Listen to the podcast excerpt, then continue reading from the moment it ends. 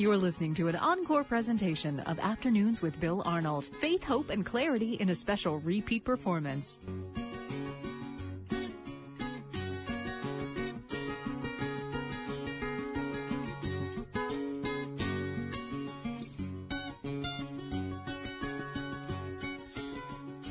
And a warm welcome to the afternoon show. I'm Bill Arnold. Thank you for joining me today. We're going to have a wonderful discussion.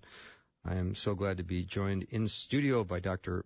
Bradley Sickler. He is uh, an associate professor of philosophy. He's the program director for Master of Arts in Theological Studies and the J. Edwin Hartill Endowed Professor, which is a very uh, prestigious honor. And he's written a new book about that three pound thing that's in your skull. And there is a lot to say about the brain, so I cannot wait to start my discussion. Brad, welcome to the show. Good to be here. Thank you so much. Now, this is uh, looks to be like a fascinating book. I've started it, I've stopped, I've started, I've stopped. I'm going to be getting through this entire book that way because I, I have to take it in small doses because it's so fascinating. And the parts that I read, I have to stop and think about. In other words, get my brain working. Right. And so far, I am loving your book. So congratulations. Good, thank you. And the, the book is called God on the Brain, What Cognitive Science Does and Does Not Tell Us About Faith, Human Nature, and the Divine. That's right. So the uh, main area that I've been working in for years is the intersection of science and Christianity. So my undergrad degree was in physics, and then I went to seminary, and then I went on to do my PhD in philosophy. So I've always been interested in where those things intersect. And uh, you know, the 21st century has been described as the century of the brain.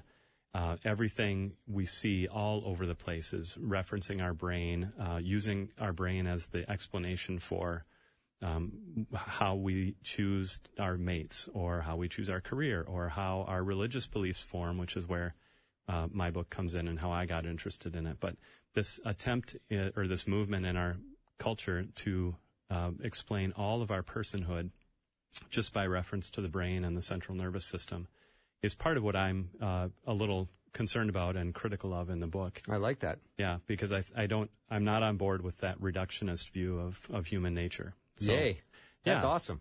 So the book is really uh, the reason I wrote it was to provide a defense of a biblical view of personhood, and in particular that we are made uh, by God to know Him, and that we're spiritual beings. Mm-hmm. So those those things, uh, our spirituality, and that we're made to know God, and that our belief in God is therefore properly grounded. That's what motivated me to write the book because I, I feel like there are so many other voices out there that are trying to explain God away or trying to debunk religious belief yeah. um, based on brain science. And you had me right away in the first couple of pages when you were, I guess, maybe looking at magazine covers, and it, it was a title about how the brain reads faces. And your thought was, well, that's interesting because my brain doesn't read faces, I read faces. That's right. And I thought, brilliant, Brad. That's exactly how I would feel about it. Yeah. Right. Yeah. So let's, uh, I appreciate your motivation for doing this because I think that there's going to be a, a, a huge interest. Um, there is a huge interest in the brain, and um, let's talk about how uh, how we view human nature. Well, I th- first of all, I want to say that I commend all the the brain science itself, but as with so many things, the issue isn't the science or the data or what we find when we do empirical studies. The issue is what we make of those and the lessons we try to draw on them. In other words, it's how we philosophically frame them that, that causes me concern. So a biblical view of human nature uh, is that we are spiritual beings made to know God. And both of those things are under attack um, or under criticism from all these different branches of, you know, neuroscience, cognitive science, evolutionary psychology, evolutionary morality, and biology. All these things that try to um, chip away at the reliability of our belief in God and try to say it's unfounded. It's just the accidental byproduct of blind evolutionary processes, and it really doesn't deserve to be treated seriously. And hopefully, we can grow our way out of it and mature as a species beyond these religious propensities that don't serve us anymore. So the biblical view of personhood is that we are, you know, our bodies are important, um, but they aren't the sum total of who we are. That we have an, a spiritual component to our personhood as well. something immaterial, something beyond the material, something that can survive the death of the body. And uh, that ends up being really important, not just for what we call theological anthropology or the study of our human nature, but even for Christology or what we say about Jesus. For example, we're about to celebrate at the end of this month the incarnation, right? The Mhm. Word becoming flesh, or the way it's also put, taking on flesh. And for that, for that to be the second person of the Godhead, found in the in the human person Jesus of Nazareth, there has to be some sort of um, identity or connection between the Spirit God and the human flesh that He puts on, and He's our first fruits, right? We follow Him, and uh, that's why Paul says to be absent from the body is to be present with the Lord, and we will take off these earthly tents and leave them behind. So there's a clear, it seems clear to me, uh, there's a clear emphasis on the part of our personhood that persists pa- past the death of our body, goes to be with the Lord, and then is clothed again. And so we're told that we will follow Christ in his pattern, uh, where he did the same thing. So materialists about persons who claim Christ sometimes get themselves into a kind of a complicated position because they need to end up saying that Jesus basically stopped being who he was while he was dead until his body got resurrected and then he resumed being who he was again. So in a way, he almost went out of existence. So that those sorts of Christological problems are also uh, of real concern to me if we start reducing human nature to nothing but a body.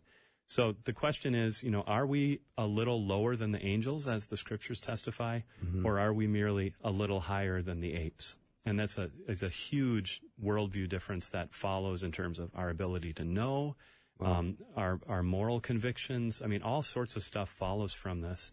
So it, it at first it looks innocuous, like we're just talking about what happens in the brain and how it develops and how you can take care of it and things like that. But what creeps in, that reductionist view that creeps in, is really inimical to a biblical view of personhood. Let me take a second to send a private message to my listeners. He's not even using notes. This is all coming off the top of his head. all right, back with Brad Sickler, um, who has written a phenomenal book, and I'm very excited about this book, and I'm excited to get through it. It's about uh, our human brain, and uh, let's talk about science and and Christianity. Is are they friends or strangers? Yeah, well, that that's been a, a misunderstood topic for a long time, and starting in the late uh, 19th century, there was an emergence of something called the warfare model. Um, Draper and White were the big pushers of this, and that that makes um, that sets Christianity and science at odds with each other. And you'll often hear this sort of thing. There are these two combatants, and only one will survive, and it's not going to be Christianity because every every time you turn around, science has dealt it another another blow, and it's just slowly losing ground and slowly losing credibility. But that is, I mean, historically, that just doesn't fit at all. You look at some of the great scientists of history. You look at Newton. Newton was, I mean, he had a few strange views, especially about the Trinity, but he was a, a committed Christian believer, spent more time studying and writing about the Bible than he did about physics, actually. I didn't know Yeah. that. And I don't he, read a lot of Newton. Yeah, you don't? No, Oh, yeah. I know that comes I as a surprise. had to you, like Brad. the Principia Mathematica on of their course, nightstand. yeah, whatever that is you just said. I get that. Yes. And Kepler was the same way, and Boyle was the same way. Descartes, Leibniz, all these innovators in the scientific revolution were believers, and they, they saw no conflict. But um, even going back to like Copernicus and Galileo and the controversy about geocentrism and heliocentrism, which is going around which? Is the Earth the fixed center of the universe and everything orbits around it? Well, as the evidence unfolded with Galileo, especially, uh, that view was a- abandoned in exchange for the heliocentric view that says we go around the sun. So that did get the church in some hot water. But again, the interesting thing to note is Galileo never recanted his faith. It was really a sort of intra church dispute between um, different factions in the Catholic Church that were competing for kind of uh, scientific pri- primacy. But it wasn't atheist scientist versus, you know, dogmatic, blind religious zealots. These people were all believers on both sides. And, uh, you know, you take something even like Darwin. Darwin in 1859, when he wrote The Origin of Species, it was widely criticized by a lot of scientists and accepted by a, a, significant number of important leaders in the church.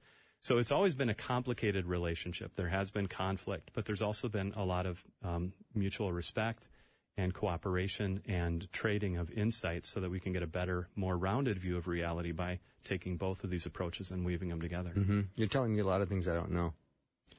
Oh.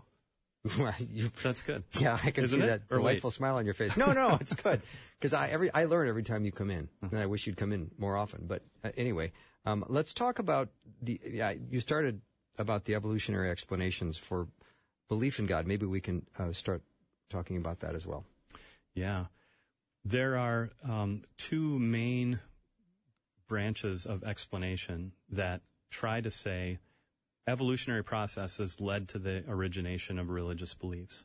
So one of the and and to in particular what we're talking about with religious beliefs and I know a lot of people react to the word religion or religious but that's just kind of how we talk about it in the academy and so I'm just sticking with the terminology but religious beliefs in particular beliefs in gods or a god belief in souls that we are not just bodies but we are animated by something spiritual and belief in life after death so all three of those things are by all means natural. And even atheist cognitive scientists admit or recognize that these beliefs are natural.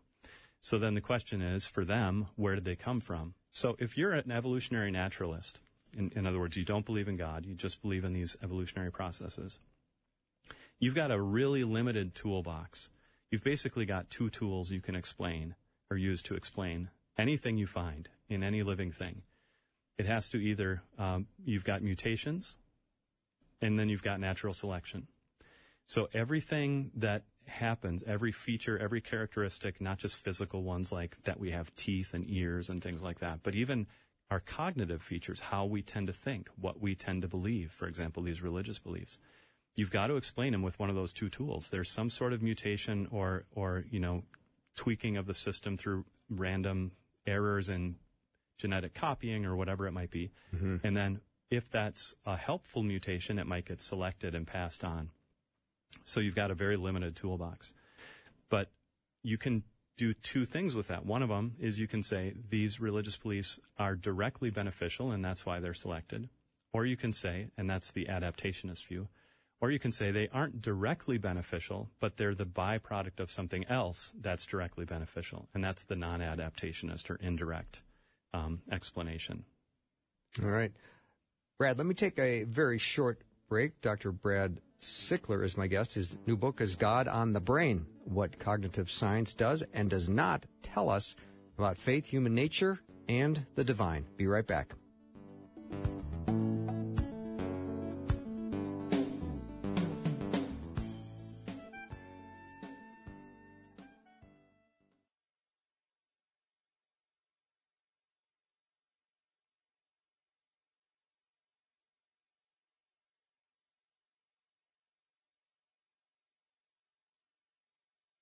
You're listening to an encore presentation of Afternoons with Bill Arnold. Faith, hope, and clarity in a special repeat performance.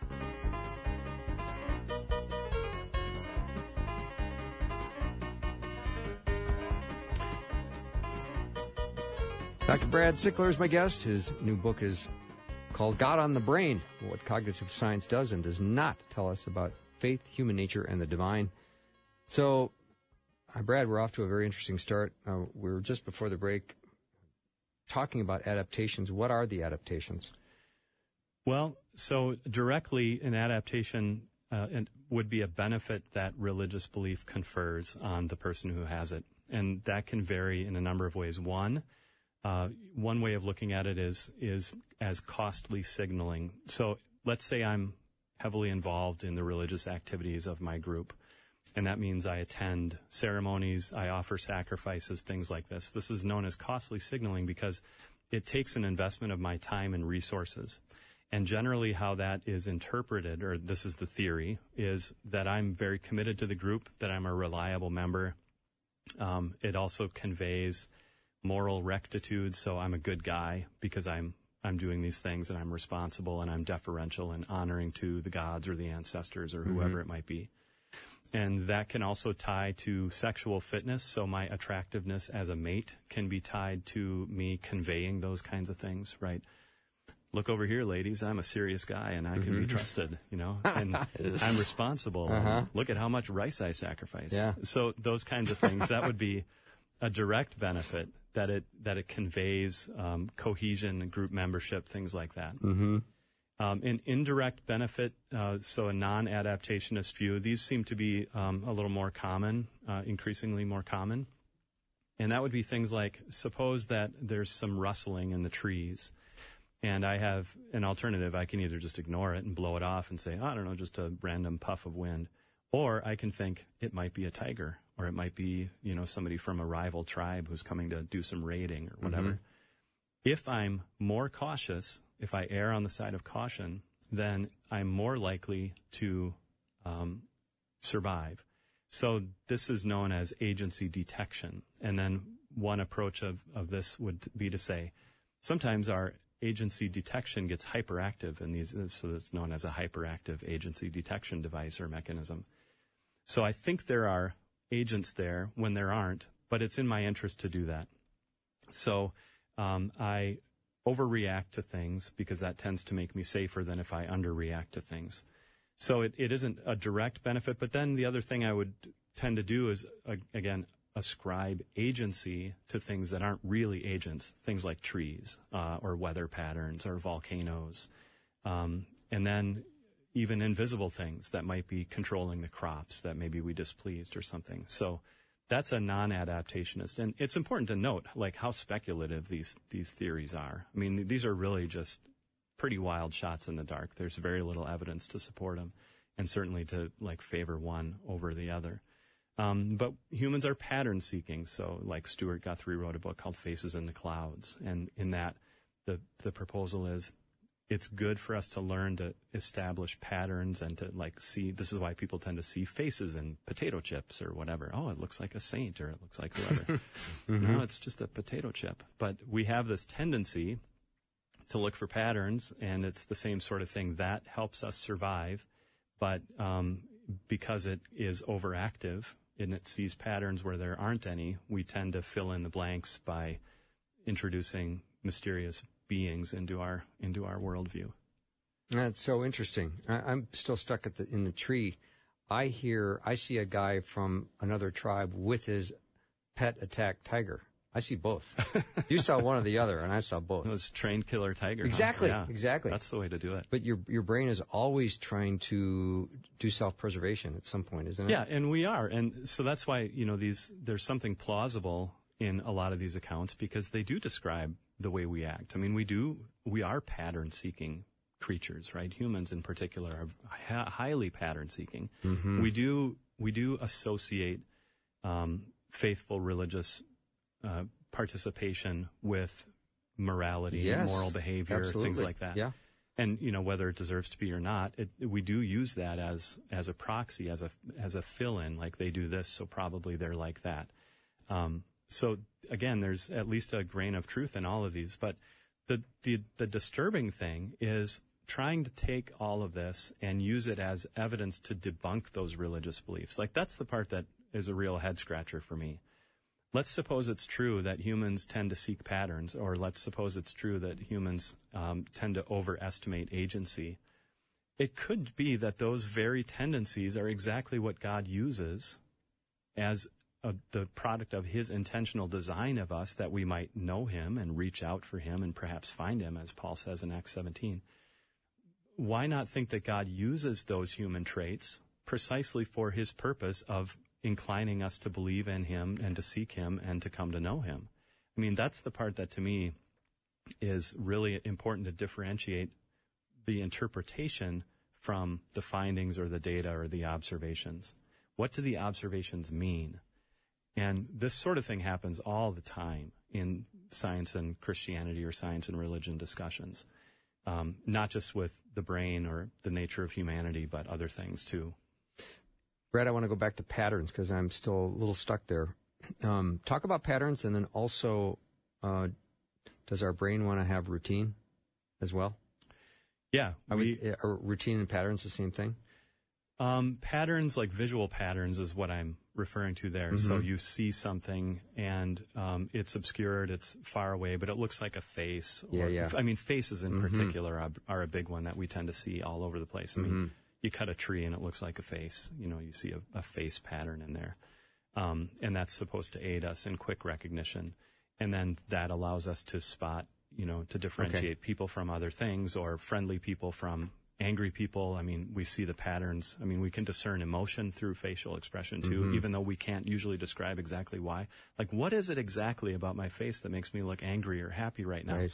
A lot of times we can't say, we'll say something, well, it's something in your eyes or in your mouth, and you can't always specify it, but we can all recognize it. So sometimes um, these things that are ineffable, they, they elude a, a really strict kind of description, but we know what's going on and we recognize it and we're generally very good at it. But sometimes we overreact or we're over reliant on these kind of um, intuitive assessments. So I appreciate the clarification on on patterns. I don't know why I popped routine in because you said maybe God uses patterns as a way of getting to know Him better. Well, it's all part of it. I mean, all- so yeah. so there's there's the visual patterns that we seek, but we're in general pattern seeking, seeking, Okay. and we do seek routine um, because we know that uh, we we we've come to learn. And again, I'll say something about this too, but we've come to learn how the world works, right? And the older we get, the more we know. Um, you know, bread will nourish me, but gravel won't. I mean, little kids don't differentiate; they just put everything in their mouth, mm-hmm. and so it takes time for us to learn what you know how nature works. And so then we formulate laws of nature and we say well salt will always div- dissolve in water. And, and we come up with these statements because that's what we like to do. We like to find these patterns. And that is an important part of what allows us to be moral agents actually. And so um, i think again even the fact that we seek patterns which is a necessary thing for us to do if we're going to have moral agency is connected to a divine design plan, even though some people would say, nope, it's just a, it's just a random byproduct. It, it allows us, it's the thing that allows us to act as moral agents. It's so interesting. All right, um, we are uh, talking to Brad's Dr. Brad Sickler, and he has written a book called "God on the Brain: What Cognitive Science Does and Does Not Tell Us About Faith, Human Nature, and the Divine." Uh, we're going to take a little break, but when we come back, there's lots more to talk about. Um, something about uh, the brain states. There's different states the brain has. Is that right, Brad? Oh yeah. Yeah. So I want to, uh, after the break, pick up on that. Um, we'll take a short break and we'll be right back.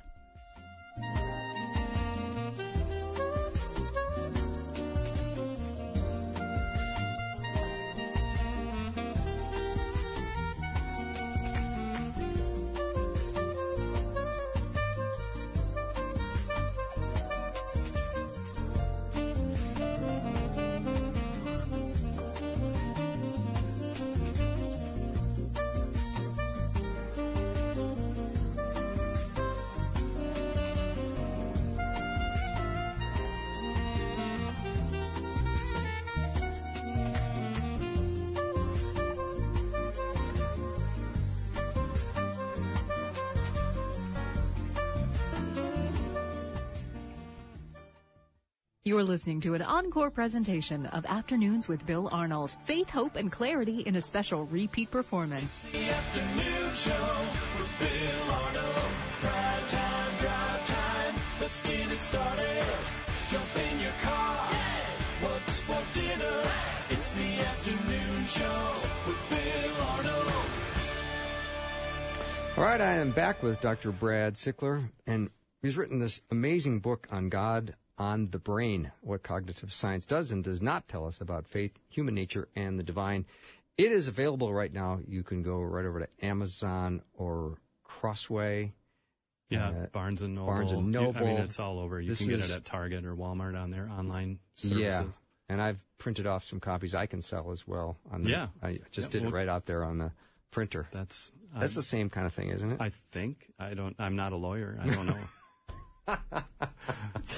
But this is a book that I know people once they pick up will will enjoy it from cover to cover. I am working my way through it, and it's the material is so fascinating. So, God on the Brain, uh, Bradley Sickler is the is my my guest. All right, let's talk about brain states. Uh, Brad, what does that mean?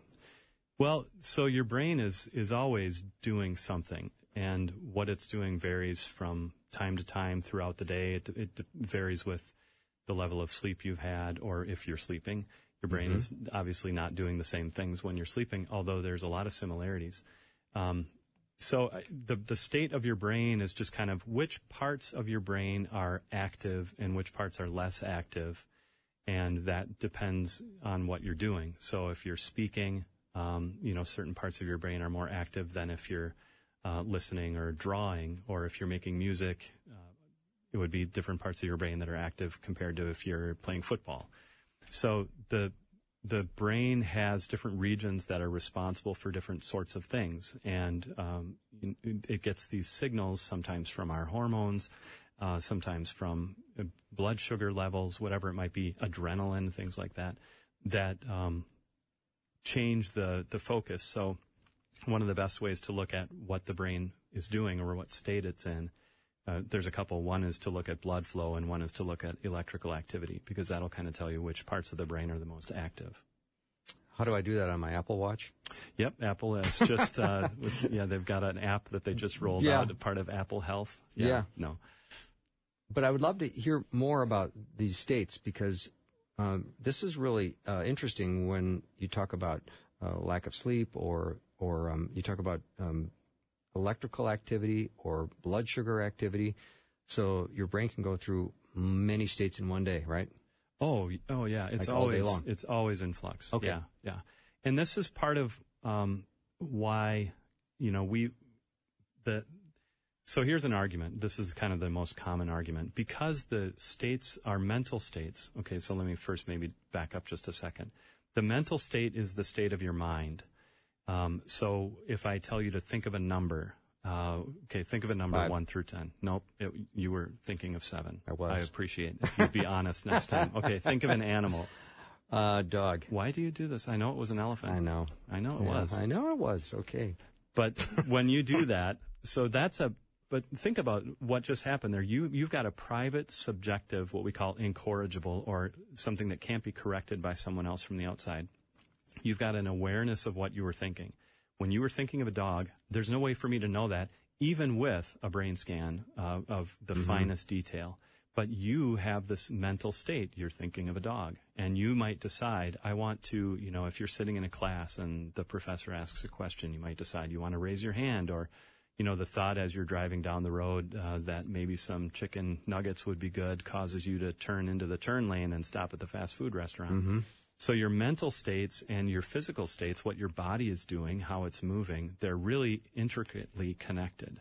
So um, if you're tired, you might be crabby, right? Or if you uh, have depression or anxiety, you might find that an SSRI helps you with that, right? Or if you have bipolar, maybe it's lithium or whatever. We all know how hormones and lack of sleep or being distracted, that those all affect our mental life.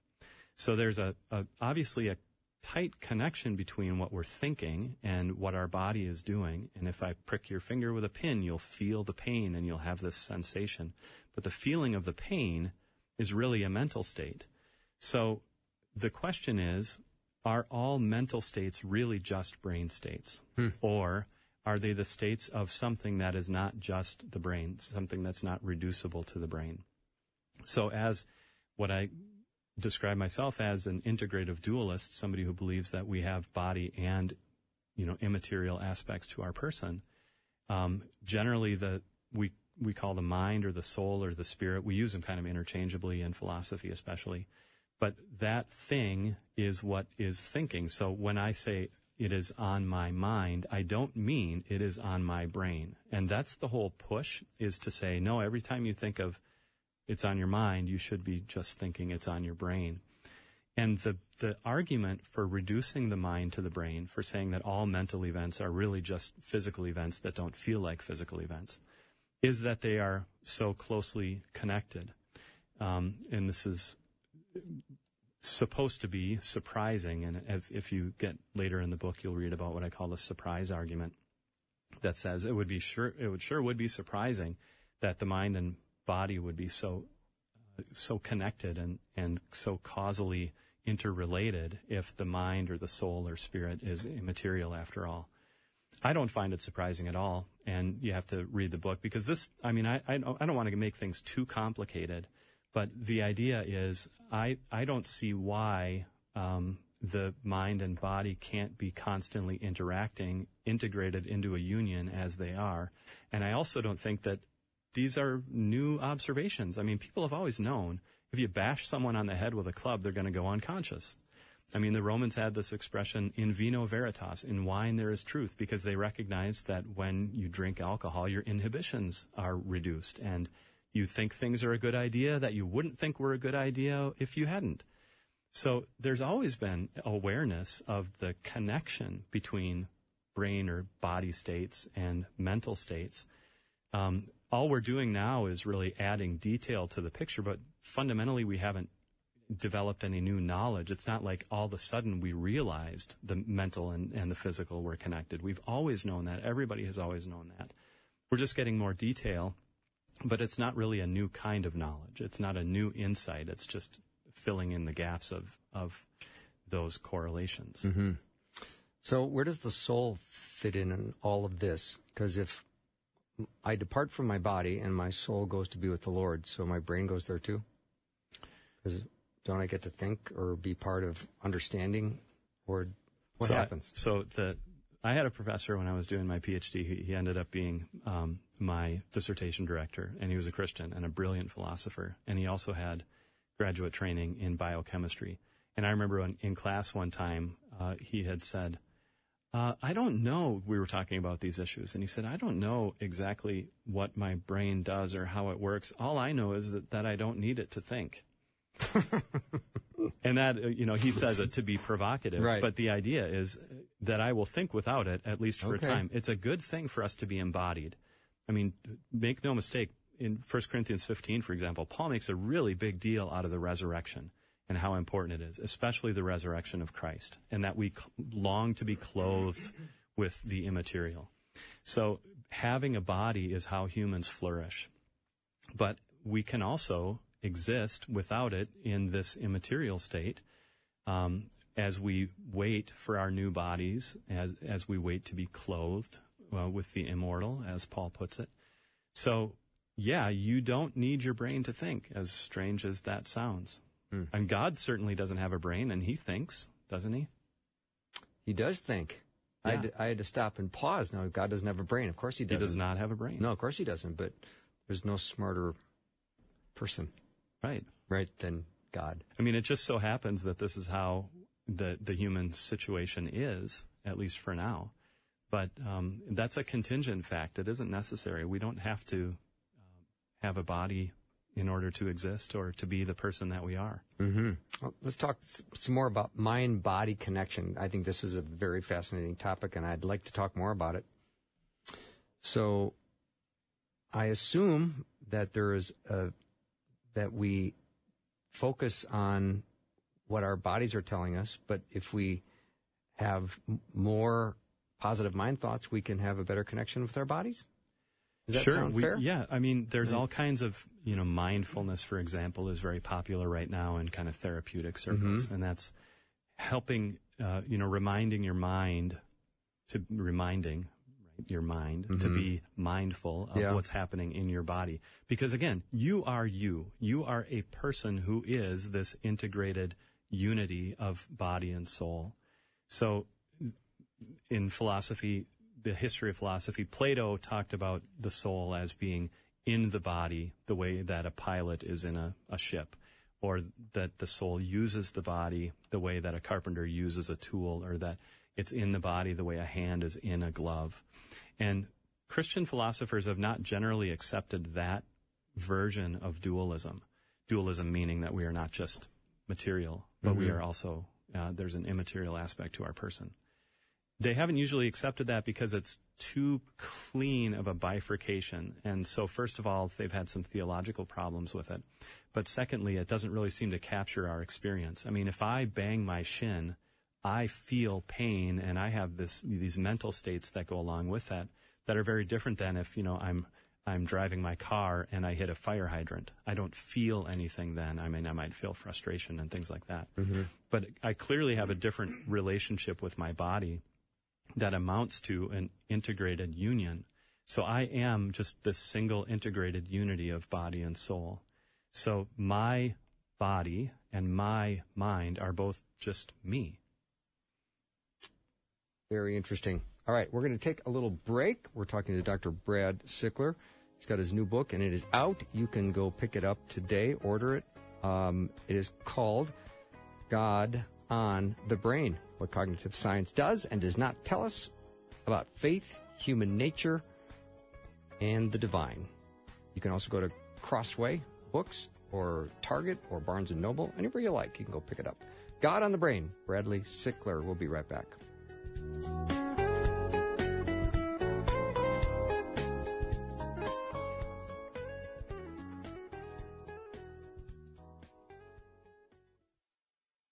You're listening to an encore presentation of Afternoons with Bill Arnold. Faith, hope, and clarity in a special repeat I'm back performance. with Dr. Brad Sickler. Is this one of the most hard hitting segments you've done? I mean, I'm just, Do you want it to be? oh, you bet. Okay, then yes. Okay, good. Absolutely. Good. Yeah, because I'm, this is a fascinating book, and he's uh, written a book on the brain. And aren't we all interested in the brain? There's been so much interest in, in brain activity, but let's find out what cognitive science does and does not tell us about faith, human nature, and the divine. And the book is called God on the Brain. So, Brad, let's talk about morality and let's talk about our confidence in our own thoughts. Can we trust what we are thinking? Well, that's a great question. Um, it depends on your worldview commitment. So let me start with if you're if you're one of these evolutionary naturalist materialists that I'm talking about, you think we're just a body, we're just a, a glorified monkey. Okay. Well, then you have to say that the the cognitive apparatuses that we've developed, the scaffolding that helps us to think the way we do and navigate the world and and reason the way we do, you know, we can if I say Socrates was a man and all men are mortal, what can you conclude from that and put you on the spot? Socrates is a man and all men are mortal. Yeah. Socrates is mortal. Right. And we do that. I didn't tell you Socrates is mortal. So you pulled that new information I out did. of there. I you can remember what you had for breakfast today. Did you eat breakfast? It's the most important meal did. of the day. Okay. Yeah. So you can remember what you had for breakfast. You can make predictions about the future, right? If you were to stand up on this desk and uh, take a dive towards the window, probably pain would be one of the results. Eh, Laughter too, Mm-hmm. Yeah, uh, at right. least on my end. But Right. but Thanks, w- Brad. We so we can make predictions Yeah. and we, we can navigate the world. And the ability to do that is because our, we can have confidence in our reasoning skills.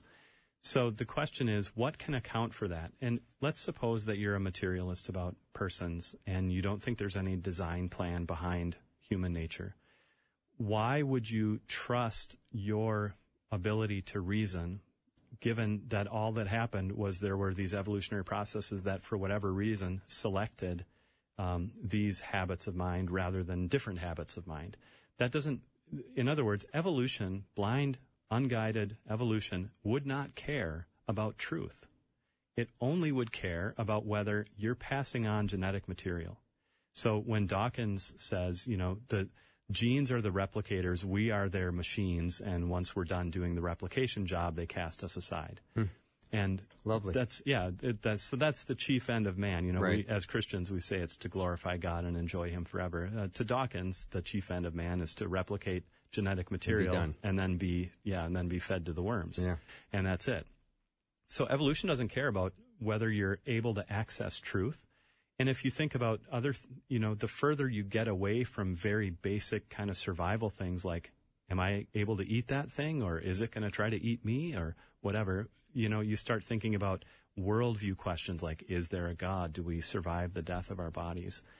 These are very, very far away from anything that evolution would have had a hand in selecting because it promoted survival or reproduction.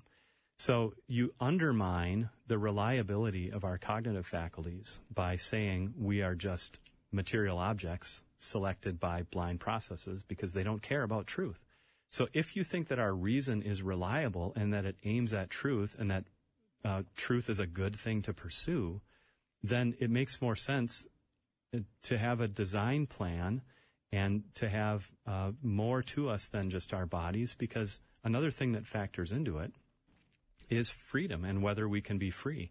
So Sam Harris, another outspoken atheist, kind of like in the Dawkins Club, um, he he described us as biomechanical puppets. Okay, he he says we have no free will, we have the illusion of free will, but we don't have any actual freedom. How could we? We are just material objects.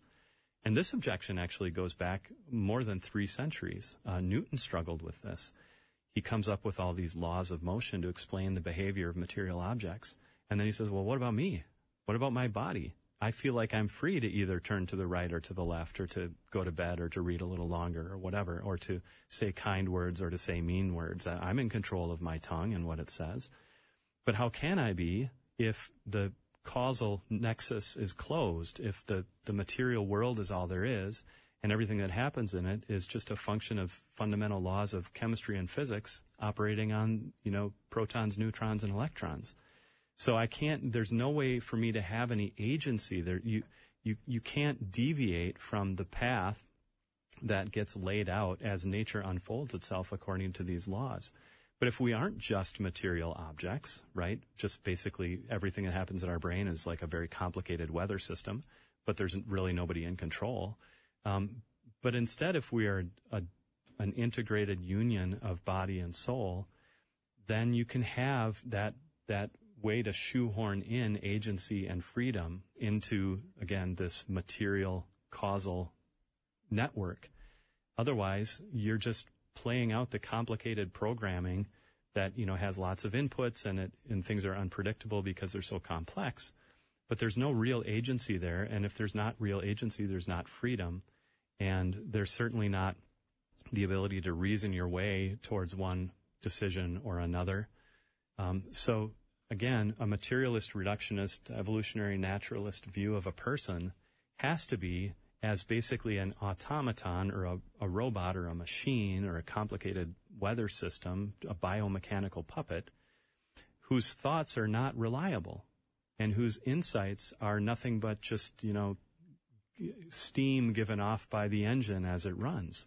And it's interesting because Darwin himself said, if I'm right, if my theory is right, and this is all there is to us, and this is really where, where we came from, why should I trust my deliberations any more than I would, I would trust the opinions of an ape? He says, I have no reason to. So he was the first one to notice that 160 years ago, and we seem to have forgotten the lesson, but he was right. When I think of some of the thoughts that you provided by Dawkins and Hitchens, and I think, well, they're kind of just following the the atheist puppet because if you're not born in the image of God, you've got to come up with something, right? Yeah, you do. Yeah, I mean, you have to sort of feel bad for the naturalists because they've totally. got they've got so little to work with, and they're boxed in so tightly into this tiny corner. And as I said earlier, the only tools in their toolbox are mutations and natural selection. And if it can't be explained through that, they don't have an explanation. And so it's a really kind of a bleak view of human nature and, and of morality because morality comes in the same way. So we talked about, you know, the importance of, of being able to have agency and that that's better explained on this biblical view that we are an integrated union of body and soul. But there's also the question of morality because an atheist, secular, materialist, evolutionary naturalist, the only reason that we have the moral beliefs that we have, which are again universal and natural, uh, the cognitive science shows us, is uh, just sort of, sort of some fluke of evolution. If it had turned out, and this was, you know, there were a lot of debates about the implications of Darwin's theory in the late 1800s and what it meant. Um, Francis Galton, one of his cousins, um, you know, said this is why we need eugenics, and you had people like Friedrich Nietzsche saying, "Yeah, that's right. Uh, there's no, there, we need to move beyond the categories of good and evil. Mm-hmm. There's nowhere to put him anymore." Because uh, all we have are these blind forces. Mm-hmm. So why, you know, if if I want to kill my neighbor and steal all his stuff, well then, from Dawkins' perspective, I've done something that's going to promote the passing on of my genetic material. I've eliminated a competitor. I've increased my resources and therefore my survivability. what would be wrong with that? The most that a naturalist can say about any of those things is that we tend not to like it or it will get you in trouble. But that's a far cry from saying, no, it's, it's a morally wrong, reprehensible thing to do. It's wicked. It, it's objectively evil. Yeah. They, they have no resources to say something like that. And stupid if your neighbor's got one of those attack tigers. I know. Yeah. You know, I then- wasn't. Then your your story ends. That's right. Yeah. So, Brad, you take us on this wonderful journey of the brain. Uh, where does the book sort of leave us? What are we thinking about at the end of this journey? Well, hopefully, again, you know, it's a defense of the claim that we are spiritual beings made to know God. And hopefully, at the end, the reader will say, I do not feel like anything in the modern sciences, especially the neurosciences, threatens my faith, but I actually see how it all works beautifully together to support the traditional Christian teaching about human nature and why we're here and the reality of morality and the reliability of my belief in God. And the reason it's natural is because he really is there and really did design us to know him. So that's that's kind of my hope. That's, So it's a it's an apologetic both for believers and unbelievers uh, to s- affirm a biblical view of, of our nature. do you have any speculation as to why there's such an explosion of interest in the brain? Uh, I, I think part of it is that people want to have explanations uh, for what we are most interested in, and what are we more interested in than ourselves, right? so true. and we've we've so lopped off any other sort of explanation or room for explanation. All you're left with is brain science. And so, since we want to understand ourselves and we want to be happy and we want to improve our lives and things like that, uh, given the limits that we've set up, the only way to do that is to look at the brain. hmm Do you think some are looking for excuses? If I can blame something on my brain, then I'm off the hook. Oh, for sure. Yeah, that definitely happens too. Yeah. Yeah. I think most people just want to understand who they are and why they do what they do. But I think that uh, the scriptures are the place to start with that. You know, you talk about the sin nature and the fall from grace and, you know, our hard wiring that moves us towards God as is clearly seen in places like Romans 1 or in a variety of Psalms. So I think we need to look for the things that have meaning in the place that can provide them, which is the scriptures. And science can't do that. Science can't give us meaning and value. hmm Uh, Brad, when the when we think of the brain and the pathways the brain ha- has, uh, and the the ways in which we can condition, train the brain, are there things that we can uh, be doing to make it a healthier organ? Oh, sure. And, you know, that's not really my I- I- expertise. I, know, but it was kind of a fun question to ask. Yeah, no, I think, and I think it's important. And again, I mean, I'm, I'm not trying to downplay the, the brain or the importance of brain health or anything like that. Well, I know you're but, not. But so, yeah, take care of your brain. It's, a, you know, just like you would take care of any of the rest of yourself. Mm-hmm. It is a part of who you are. What was the hardest part of this book that you wrote? What was the one chapter you got kind of stuck on?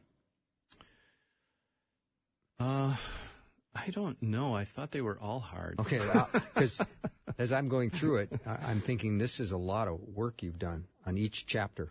Each sentence has got s- things to think about, and you did a lot of thinking in this book. Yeah, well, Very impressive. Thank you. Yeah. Thanks, yeah. I'd like to uh, just take a second here to just to see a show of hands. Uh, just raise your hand if you understood most of everything that Brad said today. Well, that's impressive. A lot of hands are up Good. right now. Good. Then I we did our job. Yeah, I thought you did an awesome job, Brad. Thanks, so, Bill. Yeah, thanks for for coming in and sharing your um, your book, new book. It's called God on the Brain: What Cognitive Science Does and Does Not Tell Us About Faith, Human Nature, and the Divine. Bradley Sickler is my guest, and you can uh, pick this book up. I have a feeling you're going to love this read. Um, I'm going through it myself, and it is uh, incredibly interesting. That wraps up our show for the day and for the week. Thank you for supporting Faith Radio. See you next week.